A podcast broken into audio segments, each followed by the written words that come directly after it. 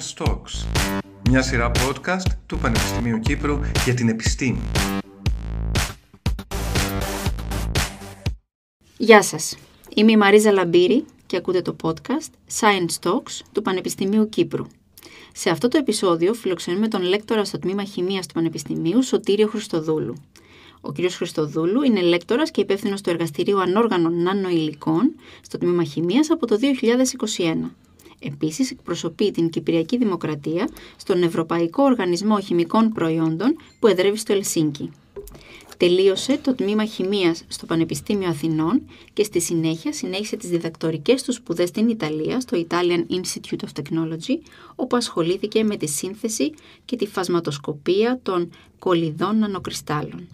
Ύστερα έστρεψε το ενδιαφέρον του στις εφαρμογές των νανοκριστάλλων με οπτοηλεκτρονικές συσκευές. Πήρε υποτροφία στο, από το Πανεπιστήμιο της Οξφόρδης, όπου εξειδικεύτηκε σε κατασκευή τεχνολογιών λέιζερ και στη συνέχεια το Φωτονικό Ινστιτούτο ICFO της Ισπανίας, όπου ασχολήθηκε με δημιουργία καινοτόμων τεχνολογιών σε φωτοβολταϊκά, LEDs και φωτοανιχνευτές με τη χρήση κβαντικών τελειών. Έχει πάρει πάνω από 13 βραβεία και διακρίσεις για την ερευνητική του πορεία, που αρχίζει από νεαρή ηλικία εκπροσωπώντας την Ελλάδα δύο φορές σε διεθνείς Ολυμπιάδες Χημίας. Έχει πάνω από 40 δημοσιεύσεις σε κορυφαία επιστημονικά περιοδικά και έχει πάρει συνολική χρηματοδότηση για την έρευνά του με πάνω από 650.000 ευρώ. Η ερευνητική δραστηριότητα του Δ. Χριστοδούλου στο Πανεπιστήμιο Κύπρου εστιάζεται στη σύνθεση νανοηλικών σε υπέρυθρο για εφαρμογές λέιζερ και φωτοανίχνευσης, όπως επίσης και σύνθεση νανοσωματιδίων για κατάλυση και αντικαρκυνική δράση. Σήμερα θα συζητήσουμε φυσικά για την νανοεπιστήμη και ελπίζω ότι θα με βοηθήσει να καταλάβω και εγώ τι συμβαίνει με αυτού του νανοκριστάλλους. Καλώς ήρθατε. Καλώς σας βρήκα και σε ευχαριστώ πολύ για την πρόσκληση. Και συγχαρητήρια, είναι πολύ εντυπωσιακό το βιογραφικό σας για τον νεαρό της ηλικία σας. Σας ευχαριστώ πολύ. Για πείτε μου λοιπόν, τι είναι η νανοτεχνολογία και οι νανοεπιστήμες; Γενικότερα με τον όρο νανοτεχνολογία ονομάζουμε οτιδήποτε βρίσκεται στην ανωκλίμακα. Δηλαδή οτιδήποτε υλικό το οποίο έχει διαστάσεις ή τουλάχιστον μία διάσταση από 1 μέχρι 100 νανόμετρα εμπίπτει σε αυτό το παράγοντα. Οπότε στο, στην τομέα της τεχνολογίας εμπίπτουν διάφορα υλικά όπως π.χ. η ή υλικά ή ακόμα και άτομα οπότε περικλεί και οργανικά αλλά και ανόργανα ε, υλικά. Τα απαραίτητα εργαλεία για την προσέγγιση της νανοκλίμακας, όπως μας την περιγράψατε τώρα, αναπτύχθηκαν από ό,τι διάβασα τα τελευταία 30 με 40 χρόνια. Όμως, η ιδέα της μικροκλίμακας ή των νανοσωματιδίων είναι γνωστή μάλλον από την αρχαιότητα, σωστά; Σωστά. Ουσιαστικά οι, τα νανολικά πάντα υπήρχαν και προϋπήρχαν στη φύση και ήδη οι άνθρωποι από την αρχαιότητα ε, τα χρησιμοποιούσαν. Πώς; Ε, είναι πολύ ενδιαφέρον ότι υπάρχουν ενδείξεις ότι στα βιτρό των εκκλησιών ε, που τα βλέπουμε τις χρωματιστά με κίτρινα κόκκινα χρώματα ε, αυτά τα χρώματα προέρχονται από μεταλλικά νοσοματίδια ε, χρυσού ή και αργύρου, τα οποία οι άνθρωποι Αγίας Αρχαιότητα βάζανε εκεί πέρα στο, ε, στο λιωμένο γυαλί και ουσιαστικά χρησιμοποιούσαν και ανάλογα τη θερμοκρασία η οποία θερμαίνει το γυαλί ήταν και διαφορετικά χρώματα στο γυαλί. Οπότε τώρα που μπορούμε να μελετήσουμε αυτά τα υλικά, βρίσκουμε ότι μέσα στο γυαλί και τα χρώματα τα οποία δίνουμε στα γυαλιά των βιτρών των εκκλησιών είναι μέσα ανανολικά. Mm. Λειτουργούσαν ενστικτοδός κατά κάποιο τρόπο, έτσι. Μάλιστα. Ε, είναι αλήθεια ότι η πρώτη επιστημονική αναφορά στην νανοτεχνολογία έγινε σε μια ομιλία που έκανε ο Ρίτσαρτ Φάινμαν το 1959. Η αλήθεια είναι ότι ο Ρίτσαρτ Φάινμαν σε μια ομιλία του στο Caltech ε, που είχε τίτλο ε, «Υπάρχει πολύς χώρος στον Πάτο» αναφέρθηκε ότι πόσα μπορούσαμε εμείς σαν ανθρωπότητα να μπορέσουμε να χειραγωγήσουμε την ύλη σε ατομικό επίπεδο. Οπότε ουσιαστικά ο Ρίτσο Φράμεν θεωρείται ω πατέρας, αν θέλετε, της ανατεχνολογίας, mm. περισσότερο σε ιδεολογικό κομμάτι, τον οποίο μας έδωσε τη δυνατότητα πώς θα συμπεριφόταν η ύλη, αν μπορούσαμε να χτίσουμε την ύλη άτομο-άτομο. Mm. Άρα είχε την ιδέα, αλλά δεν έκανε εφαρμογές, σωστά; Ακριβώς. Mm. Και πώς ε, εξελίχθηκε η επιστήμη μετά από αυτή και την ομιλία και την ιδέα που παρουσίασε ο Φάινμαν; Η ιστορία, μας θέλετε, της ανατολογίας ε, αρχίζει με δύο, ε, κάπου στο 1970 ουσιαστικά και των κβατικών τελειών, ε, όπου δύο ανεξάρτητα εργαστήρια, ένα εργαστήριο στην, ε, στην Ρωσία και ένα στην Αμερική, ε, διαφορετικά αρχίσαν και οι δύο άνθρωποι για διαφορετικούς λόγους να ψάχνουν και να μελετάνε τα υλικά. Οπότε ουσιαστικά με δύο ανεξάρτητες πηγές ε, άρχισαν να μελετάνε και να, και να βρίσκουν ότι ανάλογα το μέγεθος του υλικού, παρόλο που έχουμε το ίδιο υλικό, μπορούμε να αλλάξουμε όλες τι ιδιότητες του υλικού. Οπότε σιγά σιγά αρχίσανε κιόλας να αναπτύσσεται και το τεχνολογικό κομμάτι, έτσι ώστε να μπορέσουμε εμείς να ερευνήσουμε και την ύλη σε ατομικό επίπεδο, γιατί δεν υπήρχαν και τα όργανα τότε για να μπορέσουμε να φτάσουμε στην ανοκλίμακα. Και να καταλάβουμε ότι πόσο μικρό βασικά είναι ένα σωματίδιο. Φυσικά δεν μπορούμε να δούμε το κοινό μάτι, οπότε χρειαζόμαστε ειδικά μικροσκόπια για να το δούμε. Mm. Και εκείνη την περίοδο το 1970 ήταν πολύ δύσκολο για να βρούμε αυτά τα, τα μικροσκόπια και να μπορέσουμε να δούμε ουσιαστικά την ύλη. Οπότε γι' αυτό κιόλας ε, αυτοί οι άνθρωποι παρεξενεύτηκαν πάρα, πάρα πολύ να βλέπουν ότι το ίδιο υλικό μπορεί να έχει διαφορετικές ιδιότητες. Οπότε σιγά σιγά με την βοήθεια και της τεχνολογίας αρχίσαμε να ανακαλύπτουμε ότι πραγματικά αυτά τα υλικά ε, που είναι στην ανοκλίμακα μπορεί να μας δώσουν διαφορετικές ιδιότητες και να ελέγξουμε τις ιδιότητες ε, του υλικού. Μπορείτε να μας δώσετε μια επισκόπηση της πρωτοποριακής έρευνας γύρω από, την, από τους νανοκριστάλλους και τις κβαντικές τελείες, ε, γλωσσοδέτηση κβαντικές τελείες και τις εφαρμογές αυτής της έρευνας. Να καταλάβουμε λίγο στην καθημερινότητά μας πού εφαρμόζεται αυτή η τεχνολογία. Να πω το εξής, ότι νομίζω ότι ζούμε αυτή την περίοδο, ειδικά με τις κρατικές τελείε, μια επανάσταση, αν θέλετε, των, των υλικών. Είναι πρώτη φορά, σαν νομίζω και ανθρωπότητα, μετά τα πλαστικά, που ουσιαστικά μπορούμε να ελέγξουμε την ύλη. Είπαμε ότι ένας νανοκρίσταλο είναι μια δομή η οποία έχει διαστάσεις από 1 μέχρι 100 νανόμετρα. Βέβαια, όταν смικραίνουμε την ύλη αυτή σε τέτοιες διαστάσεις, υπάρχει ένα κρίσιμο μέγεθος που κάτω από αυτές τις διαστάσεις αλλάζουν όλες οι ιδιότητες της ύλης. Εκεί μπορεί να ξέρουμε το χρυσό πώς έχει μια στάνταρ ιδιότητα. Μετά από κάποια διάσταση αλλάζουν οι ιδιότητες. Αυτή η διάσταση και το κρίσιμο μέγεθος το οποίο λέμε διαφέρει από υλικό σε υλικό. Οπότε καταλαβαίνουμε το εξής, ότι κάθε υλικό, εκεί που ξέρουμε πως έχει στάνταρ ιδιότητες, αλλάζει κατά από ένα κρίσιμο μέγεθος και αλλάζει συνεχώς. Και αυτό τι μας δίνει, μας δίνει το εργαλείο εμάς, όχι μόνο να τα μελετήσουμε τις ιδιότητες, αλλά και να προβλέψουμε τις ιδιότητες και να φτιάξουμε και καινούργιες ιδιότητες υλικών.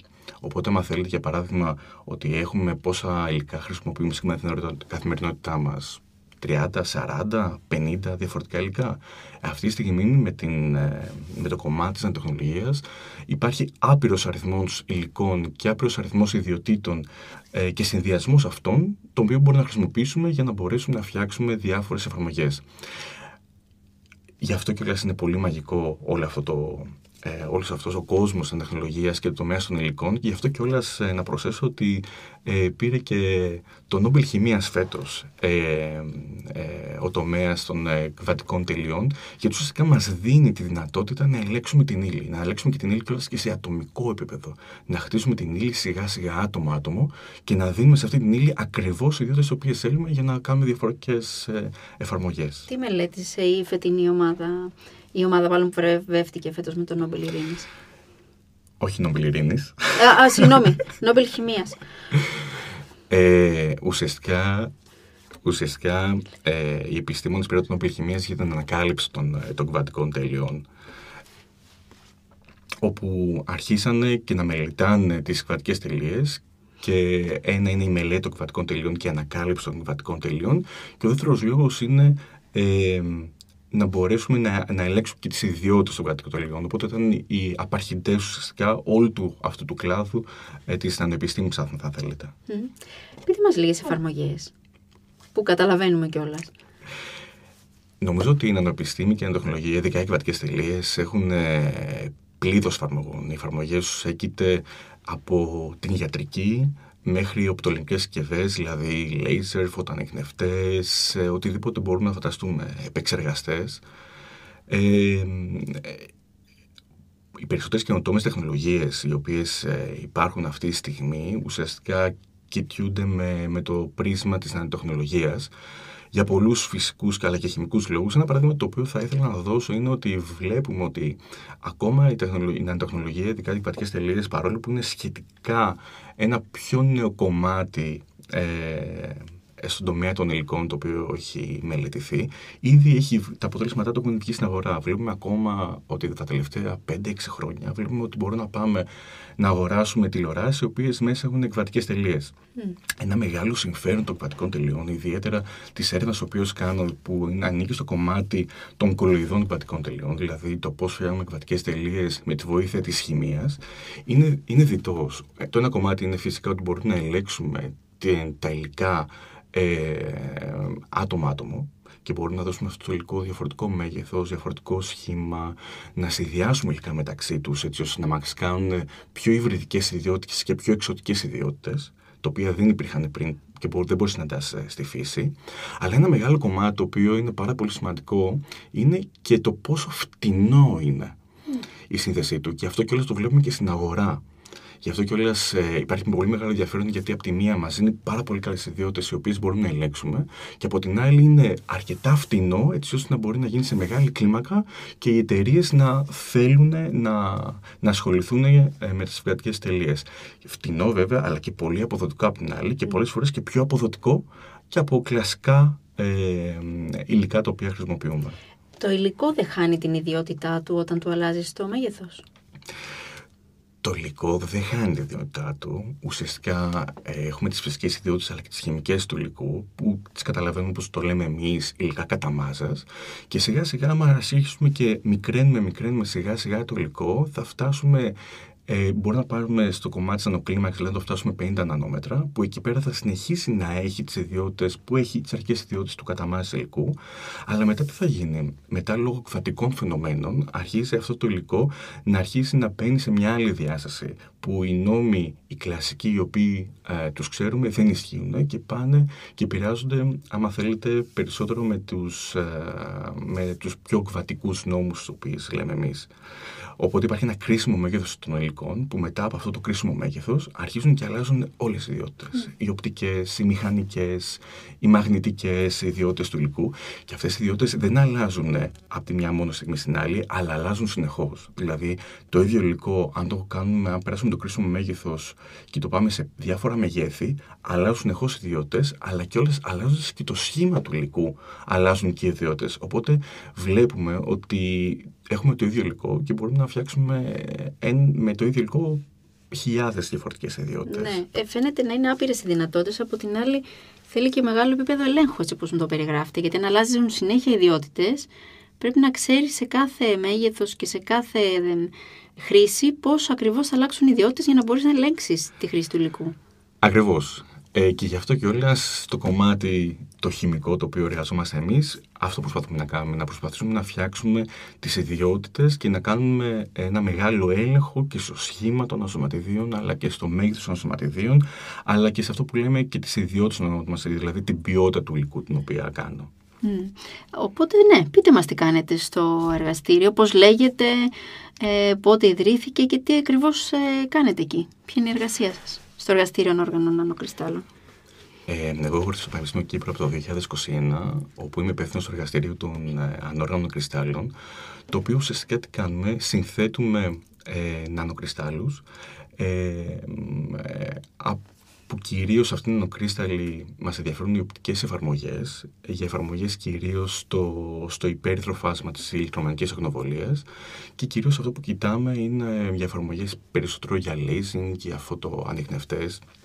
Ουσιαστικά νομίζω το εργαστήριό μας κάνει ένα ε, ανάποδη μηχανική, νομίζω λέγεται στα ελληνικά, όπου κοιτάμε τι εφαρμογές θέλουμε να πετύχουμε και τις ε, ε, και μετά βλέπουμε ποια είναι τα bottleneck των εφαρμογών αυτών έτσι ώστε να μπορέσουμε να σχεδιάσουμε τι ιδιότητες θα θέλαμε για να πετύχουμε την εφαρμογή την οποία θέλουμε και μετά ουσιαστικά το πρόβλημα ε, μιας ηλεκτρονικής συσκευής, ουσιαστικά το ανάγουμε σε χημικό πρόβλημα, σε πρόβλημα ιδιωτήτων, έτσι ώστε προσπαθούμε να φτιάξουμε το υλικό με τις συγκεκριμένες ιδιότητες για να λύσουμε ουσιαστικά ένα τεχνολογικό πρόβλημα. Είστε ένα εργαστήριο επίλυσης προβλημάτων. Κάπως έτσι. Ε, υπήρξαν κάποια προσδόκητα ευρήματα κατά τη διάρκεια της ερευνάς σας που ανέτρεψαν ενδεχομένως αρχικές σας υποθέσεις; Αυτό γίνεται συνεχώς.